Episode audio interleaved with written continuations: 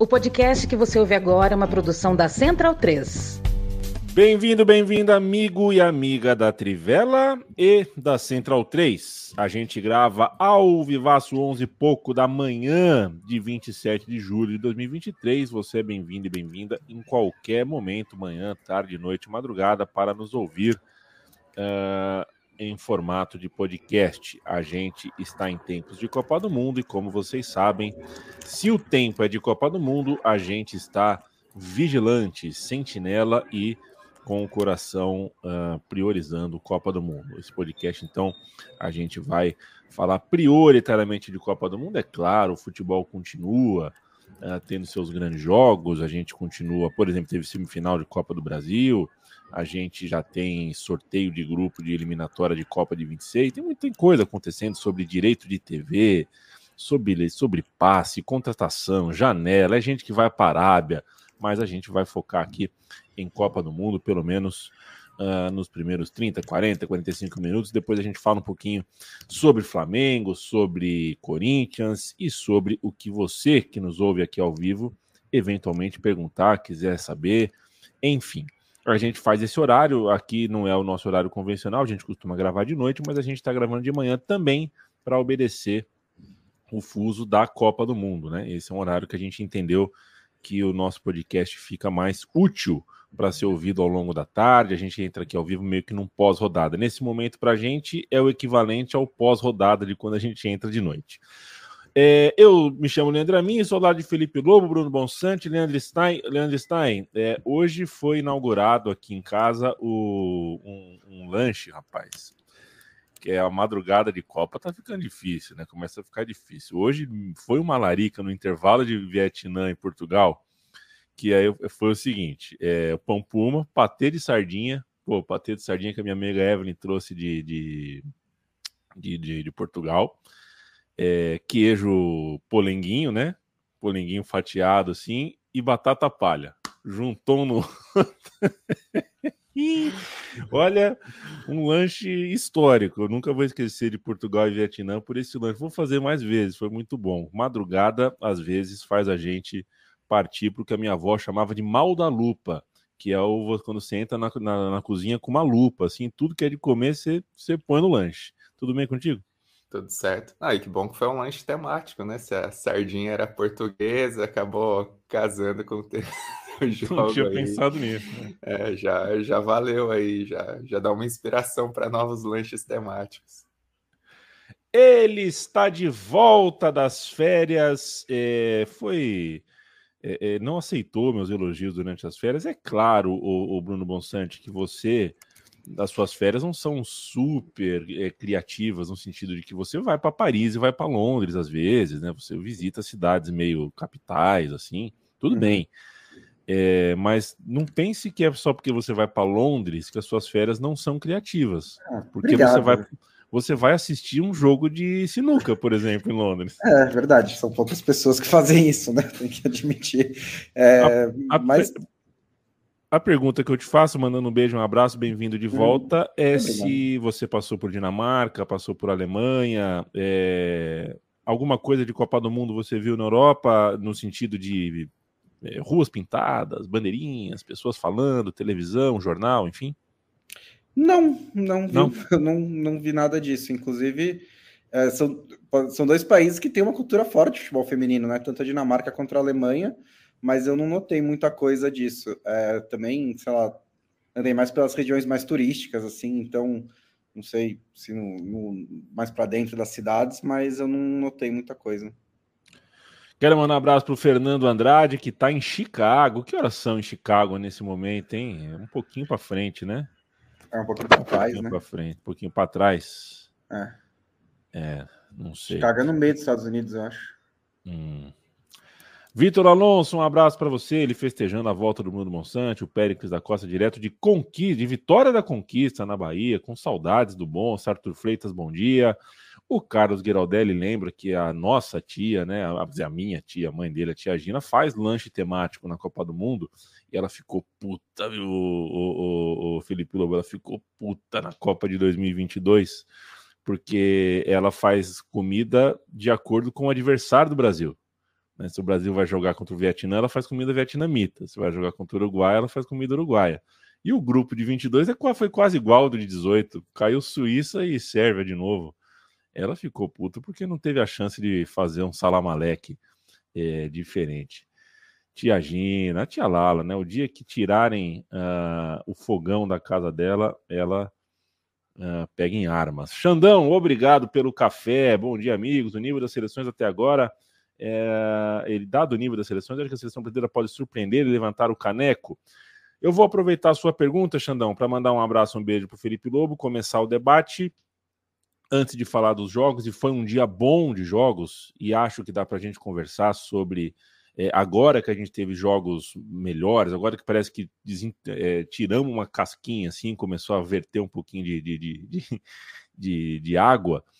É, dá para a gente falar do nível, a gente vai falar o jogaço dos Estados Unidos, o jogaço da Nigéria, mas falar um pouquinho de seleção. Quero saber se você é dessa turma que acredita que o jogo de sábado pode colocar de fato o Brasil na semifinal e uma vez semifinalista, tudo pode acontecer. Salve, salve a mim, amigos, todo mundo que nos acompanha. É... Ah, acho que é, é, difícil dizer de semifinal, acho é pensar muito longe, assim, é vai ser o segundo jogo da Copa, mas é, o nível que a França mostrou no primeiro jogo me dá a sensação que o Brasil pode fazer algo é, como vencer a França e, e, efetivamente estar nas oitavas de final e com é, grandes possibilidades de terminar é, como primeira colocada, né? Acho que isso é um passo importante, considerando, como a gente falou antes da Copa, né, a mim, o caminho é bem complexo, se ficar em segundo, né, principalmente. É, até porque, né, a, a gente está falando de bastante é, de seleções que estão surpreendendo, né? É, eu, sinceramente, não esperava a Holanda criando tanto problema para os Estados Unidos, a Nigéria ganhando da Austrália, é, a Suécia sofrendo, a Noruega. A Noruega até acho que dava para esperar um pouquinho que sofresse é, mais do que as outras, considerando que a Noruega, enfim, passou por mudanças e tal. É, é que a gente esperava que a Ada Hegerberg pudesse ganhar uns pontos sozinha, né? Mas é.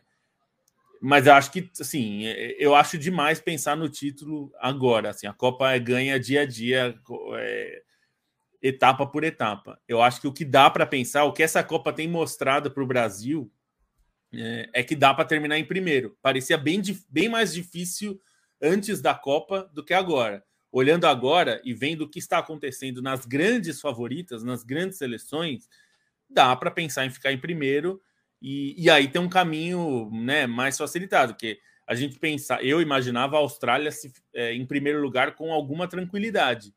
É, pode ser que a Austrália não seja a primeira do seu grupo. É, vai brigar ainda por classificação. É, tá no, ficou no mudo aí o seu. Perdão, pode ser que não passe de fase. Pode ser que não passe de fase, exatamente. E até por isso, é, se o Brasil fica em primeiro, é, considerando que a Austrália não fica em primeiro lugar, mesmo que avance, ela não vem para não vai no caminho direto do Brasil nas quartas de final, que era o previsto, né? Se o Brasil fica em primeiro e a Austrália fica em primeiro, as duas seleções poderiam se cruzar em uma eventual quartas de final é, facilitaria muito para o Brasil. Ainda que eu acho que pô, a Nigéria é um time perigosíssimo, a gente viu, a Austrália sentiu na pele, né? Que não dá para subestimar a Austrália, a, a, Nigéria, desculpa. Mas, claro, Brasil acho que tem razões para ser otimista. E, mas eu acho que outras seleções têm também. Né? Eu, eu não iria tão longe em relação ao Brasil, porque olhando o que a, a Holanda tem feito, o que a Holanda, a Holanda jogou contra os Estados Unidos, contra uma seleção com peso e qualidade dos Estados Unidos, eu acho que a Holanda também, no, no é, podcast Trivela holandês, eles estão falando: será que a gente pode sonhar com o título? É, porque quem enfrenta os Estados Unidos de peito aberto, como a Holanda enfrentou, eu acho que tem todo o direito de falar: pô, se eu enfrento os Estados Unidos, quem que eu não posso enfrentar, né? É, então acho que tem. O que essa Copa tem me dado é. a sensação é, é vai ser muito menos previsível do que a gente imaginava. Ah, acho, que, acho que você concordava também que Estados Unidos e Inglaterra, para mim, antes da Copa, elas estavam num patamar separado das demais, elas estavam num degrau diferente. Várias seleções, para mim, estavam meio próximas. mas Estados Unidos e, e Inglaterra estavam num patamar acima dessas. Talvez não esteja tão acima assim quanto a gente imaginava, né? A, a diferença pode não ser tão grande, e aí é loucura total, né? Aí só assim, para mim, o grande atrativo dessa Copa do Mundo, o, o, grande diferencial nesse começo é exatamente isso, né? Um nível técnico elevado com um equilíbrio em, em tantos grupos, assim. Essa segunda rodada está confirmando isso, né? Assim, uma sensação é, de abertura, ainda que exista uma goleada ou outra. É, esse nível competitivo muito alto e de indefinição é algo que está me deixando muito animado com a Copa do Mundo, com as próprias perspectivas dos mata-matas, e algo que a gente até comentou no último programa, né? Se existia algum temor sobre a Copa do Mundo com 32 seleções, e, e acho que era até natural pensar nisso, considerando na última Copa teve jogos com muita disparidade e tudo isso. É, o crescimento do nível técnico nesses últimos quatro anos, né, do nível de treinamento, da, da capacidade das seleções, ela se elevou, acho que até mais do que essa absorção da Copa do Mundo de oito seleções, e isso tem proporcionado esses confrontos muito bons. Obviamente, com uma Copa do Mundo mais enxuta, talvez seria uma loucura ainda maior, né, com 24 seleções, aumentando é, esse número de embates entre seleções que tem perspectivas de, de chegar longe aos mata-matas, mas está sendo um ganho, né? Ainda mais com outra compensação dos grupos, é, do, dos oito grupos, né? Com as 32 seleções, é você ter um escopo menor é, para classificadas, né? Não acontece aquilo de classificar os melhores terceiros colocados, e isso também acho que, que aumenta o nível de interesse, o nível de, é, digamos assim, suspense sobre o que acontece nessa fase de grupos, porque pessoal tá tem ameaças sérias, né? Como é o caso da Austrália, como é o próprio caso do Canadá, né? Que a Nigéria já tinha complicado e, enfim, está numa situação também delicada pensando nesse confronto direto é, na última rodada, é algo que, que vale demais, assim, desse início de Copa do Mundo que empolga. É, acho que duas histórias da Copa do Mundo até agora que me chamam a atenção, que são as maiores. É, uma é que a gente sempre fala sobre isso quando é, tem expansão de uma competição, né? Tanto no masculino quanto no feminino.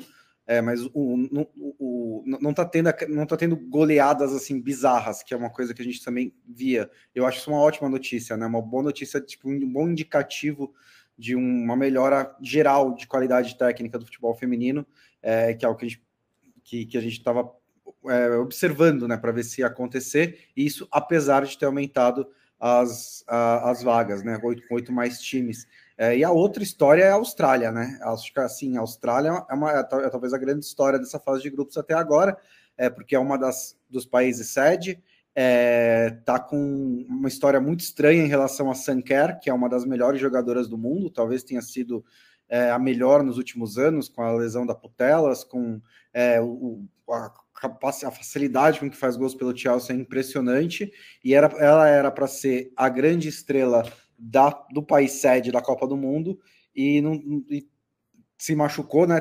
Teve uma lesão na panturrilha e não se sabe qual é a gravidade dessa lesão, né? Teve uma confusão em relação a isso. Uma das companheiras dela disse que ela rompeu a panturrilha, o que poderia ser uma lesão mais séria do que parecia num primeiro momento, em que a previsão era que ela voltasse até a terceira rodada, ou pelo menos as oitavas de final, mas agora a torcida australiana está um pouco é, incerta em relação a se vai ver a Sanker nessa Copa do Mundo. É, e o curioso é que nesse jogo contra, os, contra a Nigéria não faltaram gols, né? A Austrália ainda conseguiu fazer dois, mas é, levou três. É, em, dois deles, sim, uma, em, em, uma bela bagunça defensiva. Né? A Nigéria que tem boas jogadoras, né? Tem a Abjad, que é uma jogadora do Atlético de Madrid, tem a Oshoala, que é uma centroavante do Barcelona, e a Austrália vai se complicando, né? Agora vai perdeu na Nigéria, vai pegar o Canadá precisando de resultado para se classificar às oitavas de final. A gente pode ver aí uma é, eliminação precoce de uma das, das anfitriãs. Mudo? É, ficou pequeno para a Austrália. Ficou pequeno para a Austrália. É o tipo, aliás, e para as duas anfitriãs, anfitriãs, né? A Nova Zelândia e a Austrália cometeram pecados nessa segunda rodada e vão penduradinhas, penduradinhas para a rodada final. Acho que é consenso que a gente teve nessa última jornada de jogos, né? E aí, como um jogo é antes da meia-noite, outros dois são depois, parece que são dias diferentes. Mas vamos colocar mais ou menos num pacote de horário próximo aí, né? Essa jornada que começa com os Estados Unidos, termina com a Nigéria hoje, é, acho que é consenso que foi o grande jogo da Copa. Não é, é, é, é, líquido e certeiro que o jogo, quando a gente olha, abre a tabela e fala, pô, esse é o jogo que promete, hein? Nem sempre é o jogo que cumpre, né? A gente tem alguns exemplos. Em 2018, por exemplo, na Copa da Rússia, a gente olhou e falou, pô, Espanha e Portugal, esse é o jogo, hein? E foi mesmo, né? Mas nem sempre é assim. Talvez na França em 19 não tenha sido, talvez no Catar em 22 não tenha sido. O fato é que todo mundo uh, tinha acordo que uma repetição da final da última Copa na primeira fase dessa Copa Nova seria um grande jogo. Num grupo que provavelmente vai estar definido. Dificilmente Portugal vai encher o saco dos Estados Unidos na última rodada, Vietnã também não vai, não vai tirar ponto da Holanda, provavelmente. Vão ser os dois classificados. Então estava em campo ali um pouco do é, a, a, luta pelo primeiro lugar do grupo, que tem o seu valor, e também uma forma de passar algum recado, uma forma de mostrar uh, mostrar sua força, mostrar uh, capacidade em um teste realmente grande, um teste que outras equipes talvez não vão ter na primeira fase. E foi um senhor jogo de futebol, né? um senhor jogo de futebol. Teve de tudo, até das coisas que a gente não deveria elogiar, mas elogia. Né? Vejam vocês que o gol de empate dos Estados Unidos saiu depois daquelas aquela, aquela chatice, né? Que a juíza vem, tem um empurra-empurra no, no, escanteio. É, não era um escanteio, né, era uma falta lateral. Não era um escanteio, sim. E a Lindsay Johan, né, que fez o gol, é, não é normal isso. A juíza veio, conversou com ela, falou: para de empurrar, não sei o que, deu dura nela, na, na, na, companheira de time dela, em clubes que, tá, que joga pelo Holanda. E eu fiquei pensando, puta, será que é ela que vai fazer o gol? Porque ela chegou na área, dedo na cara, falando alto, brigou, discutiu, chamou para ela, né? E acabou que foi ela fazendo o gol de empate. Naquele momento já tinha acontecido muita coisa em Estados Unidos 1, Holanda 1. Por exemplo, a Holanda terminou o primeiro tempo dando totó, tocando de lá para cá, virando da direita para esquerda, gastando a bola, gastando tempo do jeito que quis. Colocou os Estados Unidos Uh, se não na corda, porque acho que faltou um pouquinho de, de, de, de concluir mais jogada, entrar na área mesmo e bater para gol, colocou os Estados Unidos para dançar. E a pressão dos Estados Unidos no fim do jogo foi bem foi, foi boa, né? Que é, que é exatamente o oposto de como terminou o primeiro tempo, né? Eu acho que isso é um grande sinal de, de o que é um jogo grande, é um jogo com alternância, né? Você vê o fim do primeiro tempo, os Estados Unidos com a língua para fora, correndo, faz, correndo de bobinho, para o toque da Holanda, e você vê como é que terminou o jogo com os Estados Unidos colocando a Holanda nas cordas, a Holanda gast, é, é, gastando cada 10 segundos para bater um tiro de meta para a Holanda era, era, era um bom negócio, né? E no meio disso, uh, bola na trave, grande defesa, gol por anulado por impedimento curto, por impedimento longo. Foi um jogaço realmente de bola que pode ser, o Lobo, que tire dos Estados Unidos esse lugar né, que você citou. Né? Pode ser que tire dos Estados Unidos essa primeira prateleira isolada, porque mostrou que os Estados Unidos tá aí, de igual para igual com a Holanda. Os Estados Unidos não conversa só com a Inglaterra nesse bar, não. É, mas eu acho que deixou as duas seleções é, grandes no contexto da Copa do Mundo. Deixou, deixou. É, assim, eu acho que ninguém, ninguém mesmo vai subestimar os Estados Unidos, sinceramente. É, mesmo, mesmo que Estados Unidos mostre fragilidades, eu acho que a Holanda expôs essas fragilidades, porque contra o Vietnã não dá para avaliar, né? A minha era um jogo muito desigual e as americanas entraram num ritmo muito diferente. É, mas eu acho que mesmo que Estados Unidos chegue é, com essa exposição aí que o time pode sofrer de acordo com adversários, é, como a Holanda e tal, eu acho que ninguém vai subestimar, não. O que eu acho que vai acontecer e tem acontecido é que as outras, as, as outras seleções vão entrar mais ligadas em jogos em que são teoricamente favoritos. É, eu acho que vale é, vale tanto para o Brasil contra a Jamaica na última rodada, por exemplo, se o Brasil achar que é muito melhor que a Jamaica e vai, vai vencer com tranquilidade, é, vai sofrer, porque a, a Jamaica mostrou isso. É, acho que vale para a França, a França não subestimar o Brasil, né? É, não só pelos resultados, mas pelo que ela própria jogou. É, vai valer para a Inglaterra, que vai entrar em campo e vai ter que é, lidar com o fato de que sofreu mais do que se esperava para vencer o Haiti, ainda que não tenha assim, também passado um sufoco, mas é, não foi um jogo tranquilo completamente como se esperava. Então eu acho que serve mais para isso, serve para quem for enfrentar a Holanda é, lidar com uma seleção que talvez não, é, não é tão é, acessível quanto se imaginou antes. É, a Holanda é uma, eu colocava ali numa segunda prateleira junto com várias outras, é, como a Suécia, como a Noruega, mas sinceramente, dentro dessa prateleira, a Holanda me parecia a menos favorita dessas é, que poderiam surpreender, né? E não foi o que a gente viu até agora, né? Tem mostrado uma seleção interessante.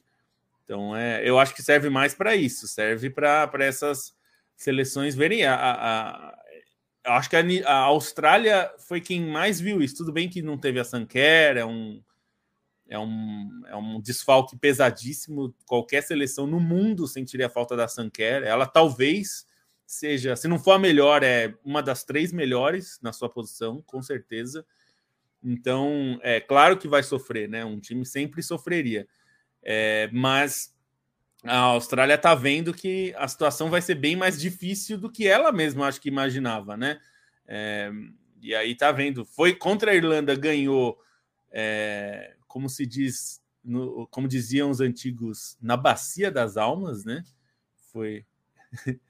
Ó, seu, você ficou no. Esse é, um, esse é, um, termo que deveria ser proibido no mundo, bacia das almas, é um é. termo horroroso. pois não. É, não, é um termo antigo, da Idade Média. É, e, e agora sofreu contra a Nigéria. E, e, quem vê o placar de 3 a 2 acha que pode. Assim, a, a Nigéria abriu 3 a 1 né? A Austrália segurou ali no finalzinho de, de diminuir já nos acréscimos. Então, é, eu acho que essa Copa tem mostrado que quem subestimar o adversário, por menor que seja, é, vai acabar sofrendo. Né? Ninguém ninguém está tendo é, vida fácil. Tem isso, né, né, né Stein? O, o, o Lobo tem acordo com o Lobo, quem subestimar adversário não vai ter vida fácil, mas como eu falei no começo, é, é, eu queria uh, uh, fazer essa observação, né, que a, a, primeira rodada da Copa do Mundo me pareceu, a impressão que eu tive é que os, os, os sistemas defensivos parece que evoluíram mais do que os sistemas ofensivos, então equipes eh, medianas e menores é, conseguiram achar soluções que as equipes que deveriam fazer os gols, que deveriam fazer os pontos, que deveriam ser protagonistas não conseguiram uh, uh, acompanhar. Então aí eu vejo, por exemplo, a Noruega, a Noruega fazer o mesmo jogo que a Dinamarca, que faz o mesmo jogo que a Suécia, jogos um pouco arrastados, isso para não falar das pequenas, né? não falar do Haiti, do Vietnã, que pô, de alguma forma ou outra conseguiram fazer um jogo digno na primeira rodada. Achei que a primeira rodada foi amarrada.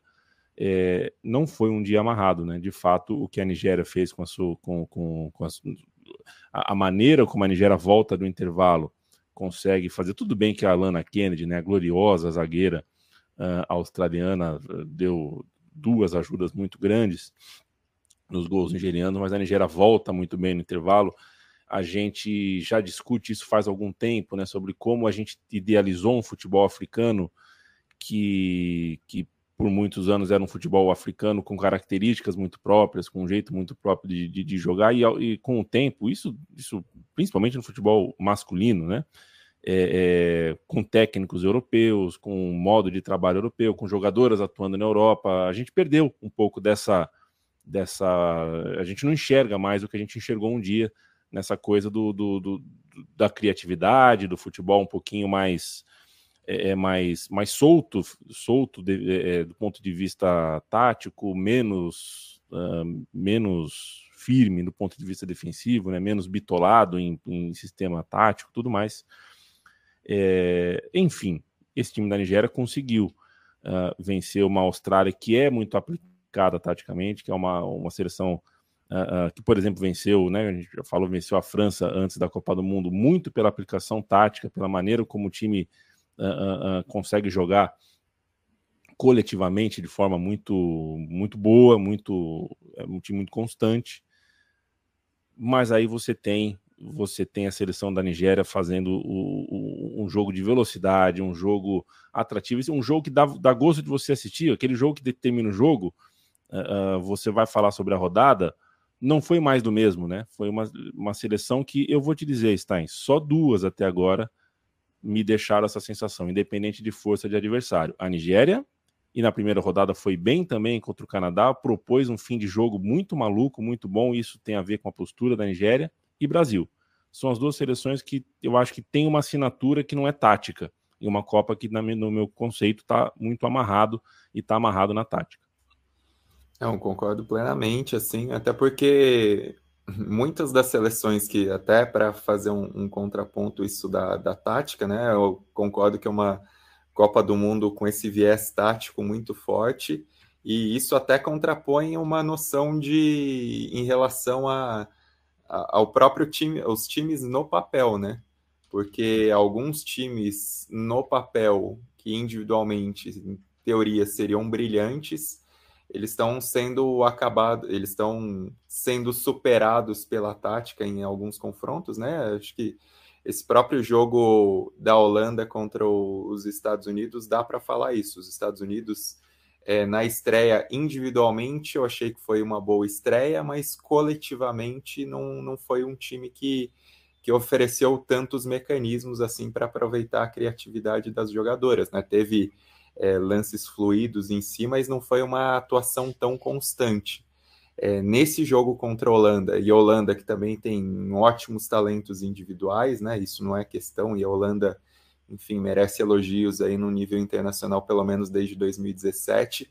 A Holanda, nesse primeiro tempo, né, o que ofereceu de construção tática, de, de posicionamento do meio-campo, a defesa da Holanda, assim, no geral, nesses 180 minutos. Eu gostei é, da defesa da Holanda. É, foi um time que conseguiu dar um passo à frente é, em relação aos Estados Unidos. Mas também tem uma forma tática de, de, se jogar que não é necessariamente você ter um time bem posicionado, bem postado, que saiba tocar a bola. Tem isso de transição em velocidade, é, de trabalho de movimentação, mesmo que o Brasil fez muito bem é, na primeira rodada. Acrescento também o, o, Japão, assim, de uma maneira geral, foi uma seleção que é, é nisso de ultrapassagem, de construção de jogada, eu gostei bastante das alternativas que o Japão ofereceu.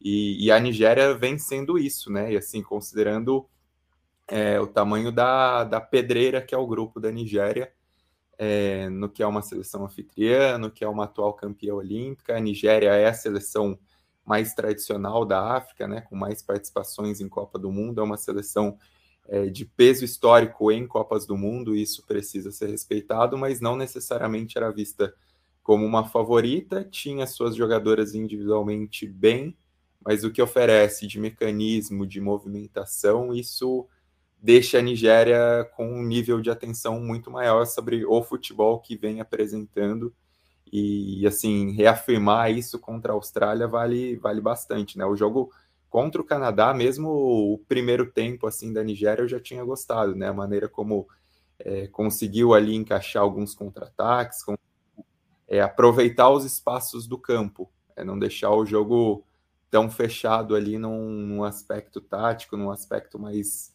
defensivo. Achei que a Nigéria conseguiu evoluir assim bem é, dentro do que foi o conceito do jogo, né? Mesmo pegando outro jogo que na primeira, na primeira rodada eu gostei bastante, foi a, o China contra a Dinamarca, que existia ali no início da partida, parecia que seria um jogo mais engessado. A China acabou oferecendo alternativas de jogo, mas não no nível de, de criatividade, de, de possibilidade de gols como o Japão é, Nigéria e, e, Brasil nesse, nesse primeiro momento. E, e, assim, ganhar um 3 a 2 das anfitriãs, buscando o resultado, tudo bem, explorando erros da defesa, mas também criando possibilidades para forçar esses erros, é, coloca a Nigéria realmente como uma candidata, não só a passar de fase, mas ser um time a ser temido, né? Assim, foram dois jogos, primeiro com possibilidade de vitória clara também, o segundo com vitória, que, que valorizam o que a Nigéria tem feito nesse início de Copa do Mundo. Eu citei uma personagem do jogo, vou citar outra, né? A personagem que eu citei de maneira crítica agora há pouco é a Kennedy, zagueira da Austrália, que no segundo gol não comete, no segundo gol nigeriano, não comete uma falha grave, mas a bola está embaixo do gol ali, ela vai com o pé numa bola que de repente dava para ela proteger, virar o corpo diferente. Era um lance difícil, eu entendo, mas ela errou e acabou chutando a cabeça. assim, se, não, se a bola não entra, é, era pênalti, né? Que ela deu ela, ela acabou não acertando a bola e deu na, na, na, na no peito, aqui no pescoço da O'Halley, que marcou o gol. E o, e, e o terceiro gol ela dá de presente, né? Ela vai fazer uma cobertura, não conta com a velocidade da Oshuala, e quem não conta com a velocidade da Oshuala tá equivocada, né? Ela foi ainda recuou errado a bola, deixou a goleira é, vendida, deu o gol para o Oshuala. Oshuala, que, que é a principal jogadora da Nigéria, mas só entrou uh, no decorrer da partida, só entrou para jogar o segundo tempo. Não, até pelo avançado da hora, né, da gente eh, assistir os jogos, gravar e entrar aqui depois, eu não sei se é por causa uma questão física, imagino que seja por uma questão física, mas eu não sei exatamente em qual parte do corpo dela. É, eu acho que numa situação normal ela jogaria desde o começo, porque a Nigéria não pode prescindir da sua principal jogadora. Mas isso conta, no meu ponto de vista, a favor da Nigéria, porque a Nigéria conseguiu fazer esse primeiro tempo interessante, mesmo sem a sua principal jogadora. O que forma um circuito, né? Se eu uh, comecei a falar de Nigéria com vocês, uh, elogiando a forma solta como esse time da Nigéria uh, me soa, esse é um jeito gostoso de ver. Uh, peraí, você perde a sua principal jogadora e o, o sendo bem treinada assim. Quando a gente fala de leveza, a gente não está falando de treino que não tem tática no treino, um treino que não é, não é preparatório em todas as instâncias do futebol. Não é isso. É, aliás, muito pelo contrário. Se teve fluidez mesmo com um desfalque grande, é mais um sinal de que vai muito bem a Nigéria, sim, senhor e sim, senhora. Deixa eu falar de KTO com vocês. KTO.com é o endereço que você clica no seu navegador. Você, com o cupom Trivela, ganha 20% de free bet. Lá tem mercados mil de mil esportes e, claro, de Copa do Mundo. Mercados dos jogos de agora, mercados para saber quem é campeã, quem é artilheira. Cada jogo tem o seu mercado próprio, quem faz gol, quantos escanteios, quantos cartões. Você entra lá e acha o, as cotações que você uh, achar que valem a pena. Põe a sua moeda lá. A KTO está sempre apoiando a comunicação independente da Trivela e da Central 3, por isso mando um beijo, um abraço para o time da KTO e indico, se vai fazer apostas esportivas, faça na KTO uh, por essas razões e também porque as cotações, modéstia à parte, são boas lá, além, claro, da maneira como, como você é recebido, tratado, se tiver qualquer tipo de problema, suporte 24 horas em português muito rápido, muito eficiente, e também modelos criativos, como as malandri a malandrinha, como as cateodes, é, e a gente está fazendo um material uh, especial ao longo da Copa, né, episódios especiais ao longo da Copa, porque a KTO está nos apoiando, do contrário, isso não seria possível. Então, obrigado ao time da KTO, aposte sempre com moderação, aposte sem vícios, né? aposte sem é, reflexo de vício. Se você sentir qualquer coisa diferente no seu reflexo na hora de apostar, para, não faça. É para você se divertir. Apostas esportivas não servem para outra coisa. Só aposte aquilo que você pode perder. É um pedido que a gente faz.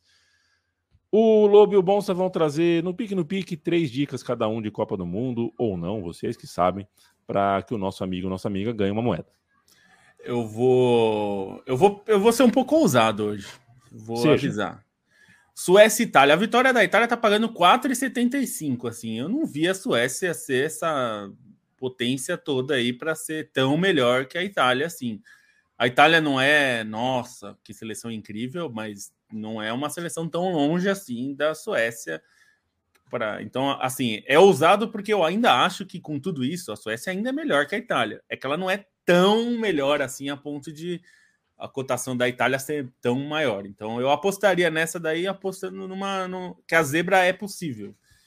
Inglaterra e Dinamarca é o contrário. A Dinamarca é um bom time, mas a vitória da Inglaterra é 1,50. Eu acho que é uma boa para você garantir, até porque de repente uma cobre a outra aí. E, e aí, por fim, Brasil e França. É, assim, eu não quero zicar, né? Mas eu, a vitória do Brasil com empate devolve a aposta, que eu acho bastante razoável, tá 1,83. Então eu acho que é uma boa escolha. Assim. É, um empate é possível e uma vitória do Brasil a gente considera que é possível diante desse cenário. Com essa cotação, acho que vale a pena. Vitória do Brasil, eu chamo a champanhe, hein? Vitória do Brasil é Oba Supermercados, champanhe, e vocês receberão uma foto no grupo de WhatsApp, é, eu brindando. Bruno Bonsante. Foram os, os, dois jogos que me chamaram a atenção também, e eu tinha anotado aqui a mesma aposta do Lobo, né? Empate ah, é, devolve a aposta para o Brasil a 1,83, porque, assim, pelo que rolou na primeira rodada, acho que é um jogo equilibrado, né? E as odds estão é, bem, bem, bem altas para os dois times. E eu acho que o Brasil foi um pouquinho melhor, então vale a pena pegar com essa cobertura. No outro jogo de Virgil, eu acho que eu vou, acho que eu vou dar a Suécia aí, porque é, eu acho que assim é, pode a, a, o time da Suécia eu gosto mais, né? As jogadoras da Suécia tem algumas jogadoras é, muito importantes e tá pagando 1,83 para a Suécia ganhar esse jogo. É, eu gosto dessa cotação. É, agora o ouvinte da Trivela vai ter que decidir se ele é time Lobo ou time Bonsa. KTO. empate. É, é isso que ia é. falar. Sabe o que vai acontecer? Vai empatar esse jogo. é, se empatar, vocês estão suspensos. E na semana que vem, quem dá dicas é Leandro Stein e Leandro e a mim. É, vocês tratem de acertar. Vocês têm duas chances em três, tá? Senão a gente substitui.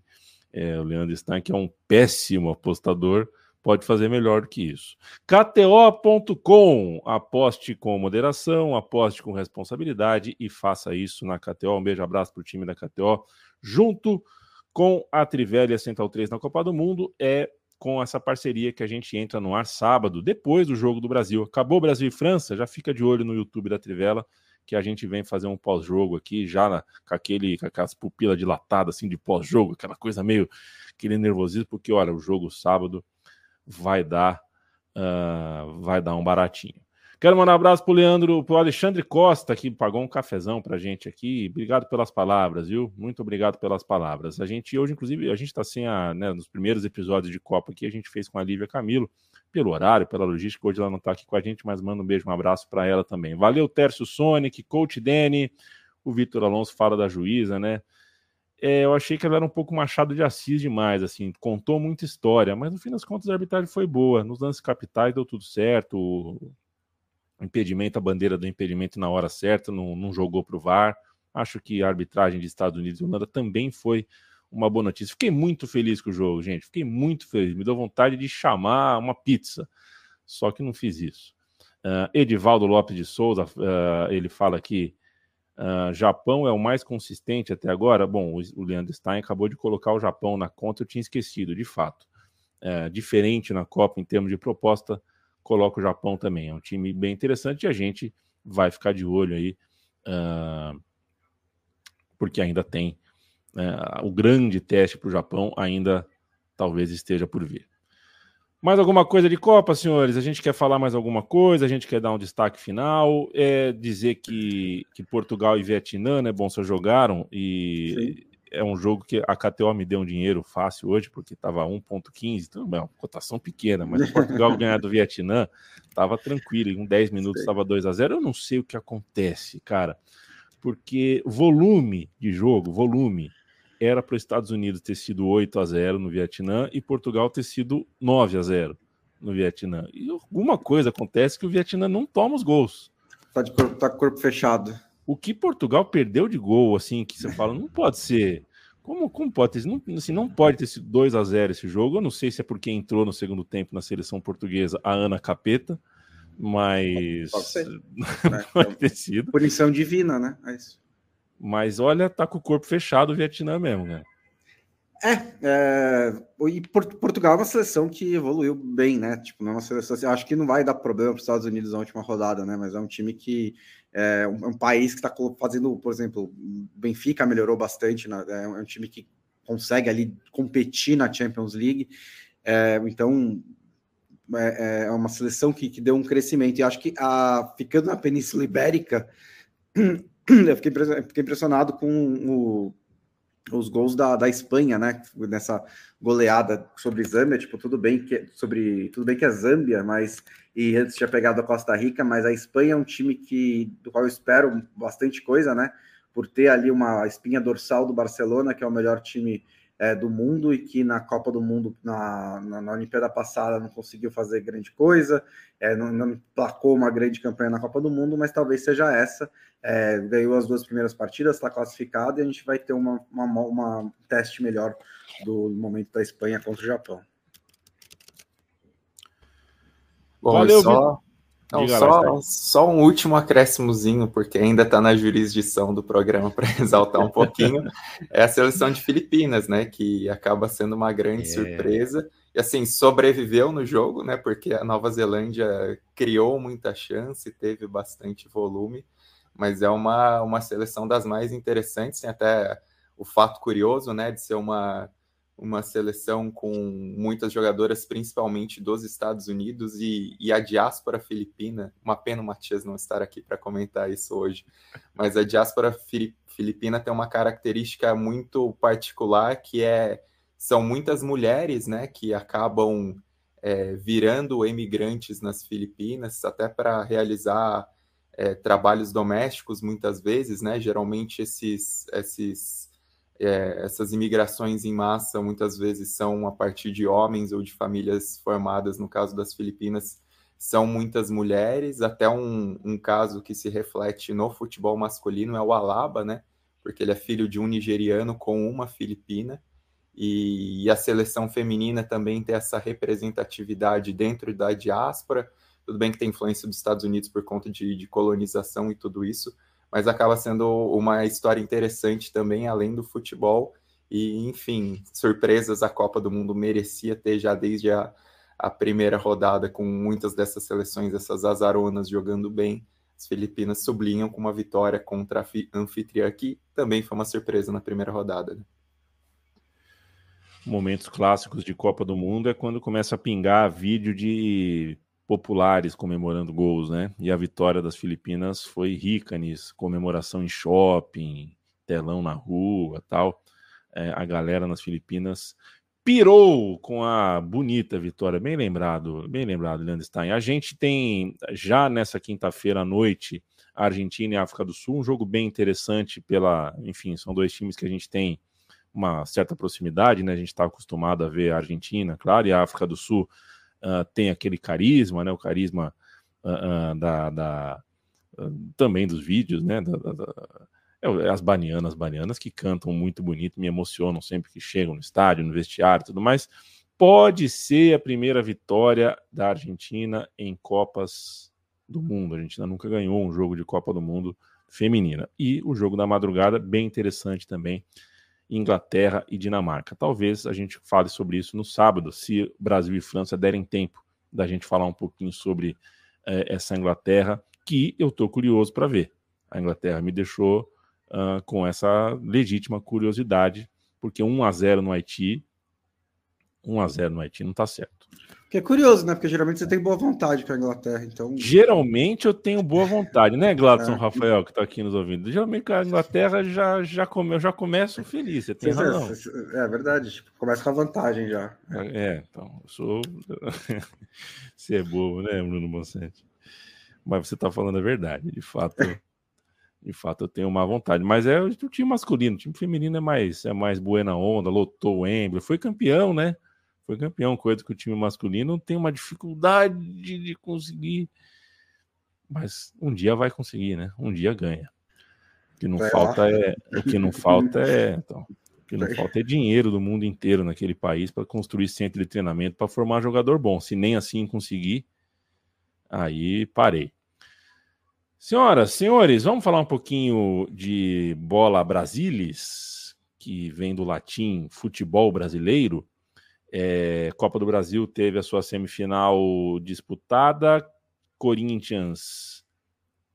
O Corinthians, o, o, o Leandro Stein, sabe o que pareceu? Imagina um time de futebol, um time de basquete, tá? O time de basquete é formado por Leandro e a mim, Bruno Bonsante, Leandro Stein, Felipe Lobo e Lebron James. O Lebron James era o Renato Augusto. Tipo, o Corinthians jogou assim, meu. O que esse cara arrumar pra gente tá, tá no lucro. O Corinthians não jogou nada ou quase nada, é, e ganhou do São Paulo. Já o Flamengo conseguiu uh, uh, mostrar que quando o seu quarteto lá da frente é o mesmo quarteto de 2019, né? Bruno Henrique, Gabigol, Arrascaeta, Everton Ribeiro. Você dá um jeitinho aqui ali no resto do time, funciona demais. O Flamengo uh, praticamente tirou o Grêmio da parada. Sobre o Renato Augusto, assim, algo que fica muito, ficou muito na, cabe, na, na, minha cabeça depois desse jogo, acho que não é dúvida para ninguém, assim, o tamanho do Renato Augusto na história do Corinthians. Obviamente você tem um, no, no próprio time, um cara de uma estatura do Cássio que está num lugar além da história, mas assim, por qualidade técnica, por capacidade de decisão, por ser esse jogador excepcional, assim, o Renato Augusto tem um status assim no Corinthians que é um negócio absurdo, né? E essa identificação dele com o clube, o que eu como flamenguista, sinceramente, acho uma pena, porque eu gostava muito quando o Renato Augusto surgiu no meu time, mas assim, a, a história que ele constrói com o Corinthians, essa identificação, o cara decidir uma semifinal de Copa do Brasil, né? Ainda o jogo de ida mas fazer da maneira como ele fez, isso coloca num, num, lugar muito grande. É um cara que a gente sempre vai lamentar, né? Vai ter sempre um EC na carreira dele, porque as lesões é, certamente limitaram um potencial que poderia ser bem maior, né? E aí, pensando nem necessariamente pelo que ele fez no Corinthians, porque acho que a história dele no Corinthians fala por si, mas pensando mesmo em seleção brasileira, né? Pensando no que foi em 2018, na, na importância que ele teve naquele, naquela virada a partir do Tite. Então, esse jogo contra o, o, São Paulo, enfim, ratifica essa, esse tamanho do, do Renato Augusto. Em relação ao Flamengo, Marcelo falou que está chocado eu ser flamenguista, mas eu, eu, eu, eu falo que sou flamenguista, não, não é de hoje, não tenho problema nenhum em falar sobre isso. É, e sobre o, o, Flamengo e Grêmio, enfim, foi um jogo que até no início, né, o Grêmio deu alguns sustos, assim, o Flamengo é, precisou ficar em estado de atenção, mas quando você tem a combinação desses elementos do Flamengo, essa é, capacidade de construir jogada e esse entendimento que, enfim, um entendimento que dura pelo menos quatro anos, né, entre esses principais jogadores do Flamengo, é um negócio assim que, que faz a diferença, que carrega o time em muitos jogos e principalmente que funciona em partidas grandes, né? Em partidas desse peso, um jogo contra o Grêmio em Copa do Brasil que é carregadíssimo de história, um Flamengo e Grêmio é, que, enfim, tem sua rivalidade mais recente também alimentada pelos mata-matas, alimentada pelas grandes competições é, um jogo em Porto Alegre, né, que ainda eleva o, o, tamanho do peso dessa vitória do Flamengo, a maneira como o time construiu, a maneira como o time teve chance de fazer mais. E assim, dentro desse dessas peças tão entrosadas do Flamengo, né, desse quarteto de frente, até vale um pontuar sobre o, o Felipe Luiz, né, que também o, o entendimento dele no lance no segundo gol, assim, a leitura na passagem do Thiago Maia também reforça, né? Um cara que, mesmo se a gente for pegar desde 2019, ele tem um impacto da, das condições físicas dele, da própria idade, mas que a inteligência dele num campo de jogo é um negócio absurdo, assim, o Felipe Luiz às vezes acaba sendo um tanto quanto subestimado, às vezes até criticado mais do que deveria, e às vezes criticado com razão, mas é um cara que, que também tem um papel muito grande nessa construção de Flamengo, né? Que é um cara que brilha tanto quanto os caras da frente, mas que, que merece esse destaque. E respondendo ao Marcelo, eu também sou São José, eu sou misto, E se tiver um São José e Flamengo, que no futebol não acontece há muito tempo, mas no basquete é relativamente recorrente, eu torço para São José.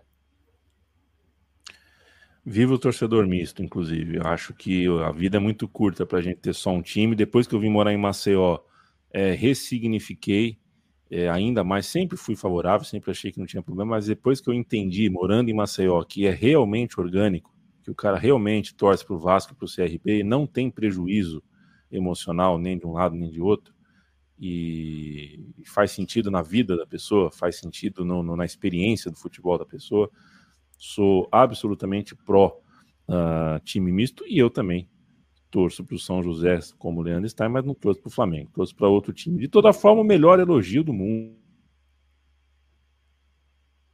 Ficou mudo? Opa! Um elogio dos bons, né? Alguém que te ouve há muitos anos e não sabe que time você torce nesse mundo onde as pessoas falam primeiro o time que torcem, depois o nome. É, é mas é. Parece, né? É, é curioso, assim, né, na Trivela, porque, assim, até pelo estilo de texto que a gente costuma fazer de futebol brasileiro, de exaltar muito o clube, né, principalmente exaltar o lado vencedor, já me chamaram de corintiano, palmeirense, gremista, é, atleticano, já, já falaram de tudo nesse tempo todo de Trivela. E, assim, é, tem uma Normal. questão também ou, minha relação com o Flamengo acho que é uma relação de carinho de infância, até por, enfim, ter um time na primeira divisão, porque quando eu comecei a torcer mesmo por futebol, o São José estava quebrando, né? E, e, São José é uma questão de pertencimento. Então, até por vivência de arquibancada, eu tenho esse pezinho mais em São José, porque, a meu ver, a, a vivência de arquibancada é sempre um diferencial e minha vivência de arquibancada em jogos do São José é naturalmente maior do que do Flamengo, por mais que eu fosse de vez em quando para o Rio, assistisse em São Paulo. Mas enfim, não é o assunto do podcast Minha Torcida. Bruno Bonsante, é... por que Rames Rodrigues não foi jogar na Arábia Saudita? É, não sei, porque a Arábia Saudita tá, tá, tá, procurando jogador de futebol em atividade ainda, né? Pelo que eu tô olhando no, Opa! que porrada! Assim, o Ramos Rodrigues há cinco anos eu não vejo fazer, sei lá, dez jogos seguidos, sabe? É uma questão, assim, é, talvez se ele, para falar sério, né? Não, assim, eu concordo, foi uma nível, lambada, mas eu concordo. Foi, né?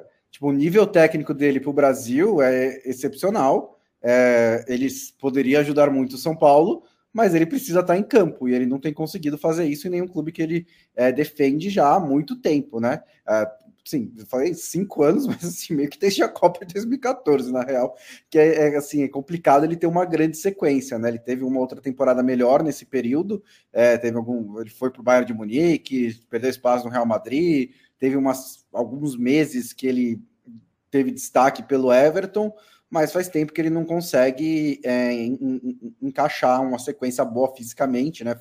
E, então, eu não sei o que esperar do Rames Rodrigues no futebol brasileiro é, com base nos últimos anos dele, eu não esperaria que ele jogasse muitas vezes. Mas vai saber, uh, né? Ele ainda não tem uma idade tão avançada assim. É, ele pode estar motivado para dar uma reviravolta na carreira dele. É, dependendo do preço, pode ser um bom reforço. Tecnicamente, ele é muito bom. Concordo com você. Fiz a pergunta meio que meio que brincando e você deu a lambada que eu concordo, mas você radicalizou, né? Mas de fato, eu acho roubada. Eu acho roubado. São Paulo. E assim, é, lembro claramente de ter sido muito criticado quando disse que o Juan Fran era roubado. Teve, teve, teve roubado. Teve muito São Paulino que falou: é, é, é, palmeirense, porque você é palmeirense. Deixa eu fazer... E no fim das contas foi uma meio roubada mesmo. É, vamos ver, vamos ver. Felipe Lobo, você sabe o que, que acontece no Rio de Janeiro, para a gente fechar aqui a nossa brincadeira? Tem um cara chamado Kleber Leite, ou um cara chamado Edmundo Santos Silva, Quer dizer, eu não sei se, se estão vivos, né? Desculpa se, se, eu estiver fazendo piada. Uh, uh, Acho que os dois ainda estão. Estão vivos, né? Kleber Leite, certeza. O Edmundo, o... acho que sim. Perfeito. Então eu vou usar o Kleber Leite. O Kleber Leite deve estar se pensando, se perguntando em casa assim: por que, que o Flamengo não entra nessa especulação para trazer o Mbappé, hein? Por que, que o Flamengo não faz essa bagunça? O Flamengo mudou, Kleber Leite. O Flamengo mudou. O Flamengo agora compra mesmo, traz os caras e paga. É, mas o Mbappé não vem para o Flamengo. Para onde vai o Mbappé, caralho? Mbappé não vai para a Arábia, a gente sabe, né? Ele recusou a, a proposta, o que era óbvio. É, é, sendo bem sincero, assim, o caso do Mbappé é, é um típico caso que ele é só um. É, ele está sendo só usado para a Arábia Saudita tentar mostrar para o Qatar que tem mais dinheiro. Eu sei que isso parece bobagem, porque para a gente os dois são infinitamente ricos e eles são mesmo os dois países, mas a Arábia Saudita tem uma, é, uma reserva muito maior, enfim, a Arábia Saudita é politicamente e financeiramente mais rica que o Catar. É, a gente sabe que existe uma disputa entre os dois, que amenizou bastante, mas a gente chegou a falar aqui um tempo atrás, trouxemos até é, convidado, o Matias falou também, Zé Antônio Lima falou na época sobre o, o blockade, né? Que foi aquele bloqueio é, de fronteiras que os uh, aliados da Arábia Saudita fizeram ao Catar. Isso gerou um problema, ficou de 2017 a 2021. Eles voltaram a ter relações bastante é, limitadas, mas tem relações. Até o emir do Catar na Copa do Mundo estava é, com a bandeira da Arábia Saudita, tá? Uma coisa meio é, de política mesmo. Mas, assim, é, a gente sabe que esses caras estão fazendo não é pelo esporte, né? Tanto a Arábia Saudita quanto o Qatar estão gastando esses dinheiros todos aí, infinitos, esse shitiomatic. Se você sabe o que é shitiomatic, eu espero que você esteja cuidando bem da sua saúde, porque você precisa olhar com cuidado, está ficando velho. É, o, os dois estão numa disputa mais de poder. Eu acho que a Arábia Saudita fez essa proposta sabendo que o Mbappé não aceitaria, então chutou lá em cima para fazer para fazer o que infelizmente acaba acontecendo de a gente fazer esse papel de estar tá falando aqui sobre eles, de sair notícias sobre a proposta, é, porque é uma proposta ridícula, absurda, é, é, e é um pouco isso que eles queriam mesmo, para mostrar. Se a gente quiser e ele tiver afim, a gente vai contratar o Mbappé é que ele não quer. É, aliás, o Lautaro não quer também, hein? Então, grande Lautaro vai ser o capitão da Inter. Não quis ir para a Arábia Saudita porque tem ambição esportiva e, e, ficou bravo com o Lukaku. Ontem o Stein ficou bravo, ficou bravo. Ficou bravo, porque o Lukaku não atende mais ele. A ligação dele não fala mais com ele.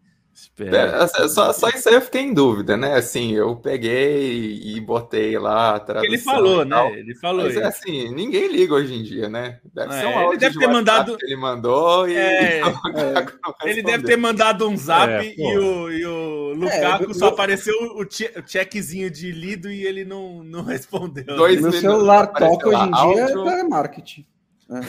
Apareceu lá, áudio do Lautaro 5 minutos e 43 segundos. É, não vou ouvir, não.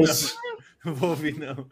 É, mas, é, enfim, é, é, todo esse episódio aí, a Arábia Saudita está usando o esporte. Se você procurar é, é, a Arábia Saudita no Google hoje, só Arábia Saudita, você vai ter mais notícias sobre o futebol da Arábia Saudita do que a Arábia Saudita como um regime ditatorial que persegue é, homossexuais, mulheres, enfim, que tem questões complexas e, e bastante questionáveis a respeito do país, da política do país, da atuação do país, da morte de um jornalista.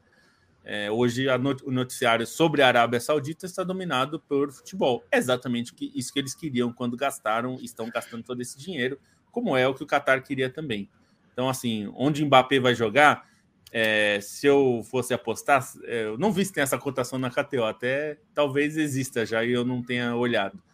Mas eu apostaria que é no, no, no, Real Madrid, né? Assim, o PSG no fim vai, vai capitular e tal, e vai, vai vender para o Real Madrid. É que o Real Madrid não quer pagar 200 milhões como o PSG quer, é, mas é, vai pagar alguma coisa e o, e o PSG vai acabar aceitando porque é o que tem, né? E eu acho também. Porque a outra opção seria ele ficar e aí o PSG está ameaçando ele ficar um ano afastado. Eu duvido que eles façam isso, eu acho que eles não têm capacidade de fazer isso. A pressão na França seria gigantesca. Eu acho que eles não têm capacidade trabalhista de fazer isso. Tipo, acho é. que eles não, o, o, processo que o Mbappé meteria no PSG é, seria, então, é... Inclusive, no L'Equipe chegaram a falar do caso Bom. Ben Arfa, né? Que foi algo é. similar e o Ben Arfa ganhou o processo do PSG. Então, acho que eles não fariam isso. Mas assim, Mbappé vai jogar no Real Madrid, só que é uma novela insuportável, né? Insuportável. Tem novela que a gente gosta, que quando passa no Vale a Pena Ver de novo, a gente gosta. Tá passando Mulheres de Areia agora, né? Que é uma novela. Sonho da Lua. Novelaça, assim. Essas novelas boas a gente gosta. Essa daí já é repetida e já era ruim na primeira vez, né? Então, assim, que puta saco falar do Mbappé, né? Pois é, e a gente será obrigado a falar é, sobre isso mais algumas vezes. Obrigação jornalística, mas é um saco. É. A gente volta sábado, não para falar sobre Mbappé, a não ser que o Mbappé feche com o Flamengo. Né? Aí a gente conversa um pouquinho sobre, não vai ter jeito. É, mas sabadão a gente está aqui no pós-jogo. Você nas redes sociais vai ficar sabendo exatamente do horário, mas é depois do jogo do Brasil. Jogo do a Brasil. gente sobe os textos, dá aquela arrumada, respira, penteia o cabelo é, e vem e grava, tá bom? É, então fiquem de olho, sabadão, Brasil e França, no pós-jogo a gente está à disposição e depois o podcast fica a, a sua vontade também. Trivela.com.br é o endereço, você assina a newsletter, você entra na loja em caphead.com.br barra Trivela e visita a cozinha da Central 3 em central3.com.br. Beijo, Stein. Beijo. Beijo, Boncinha. Um beijo, até sábado. Até sábado, Lobo, beijo.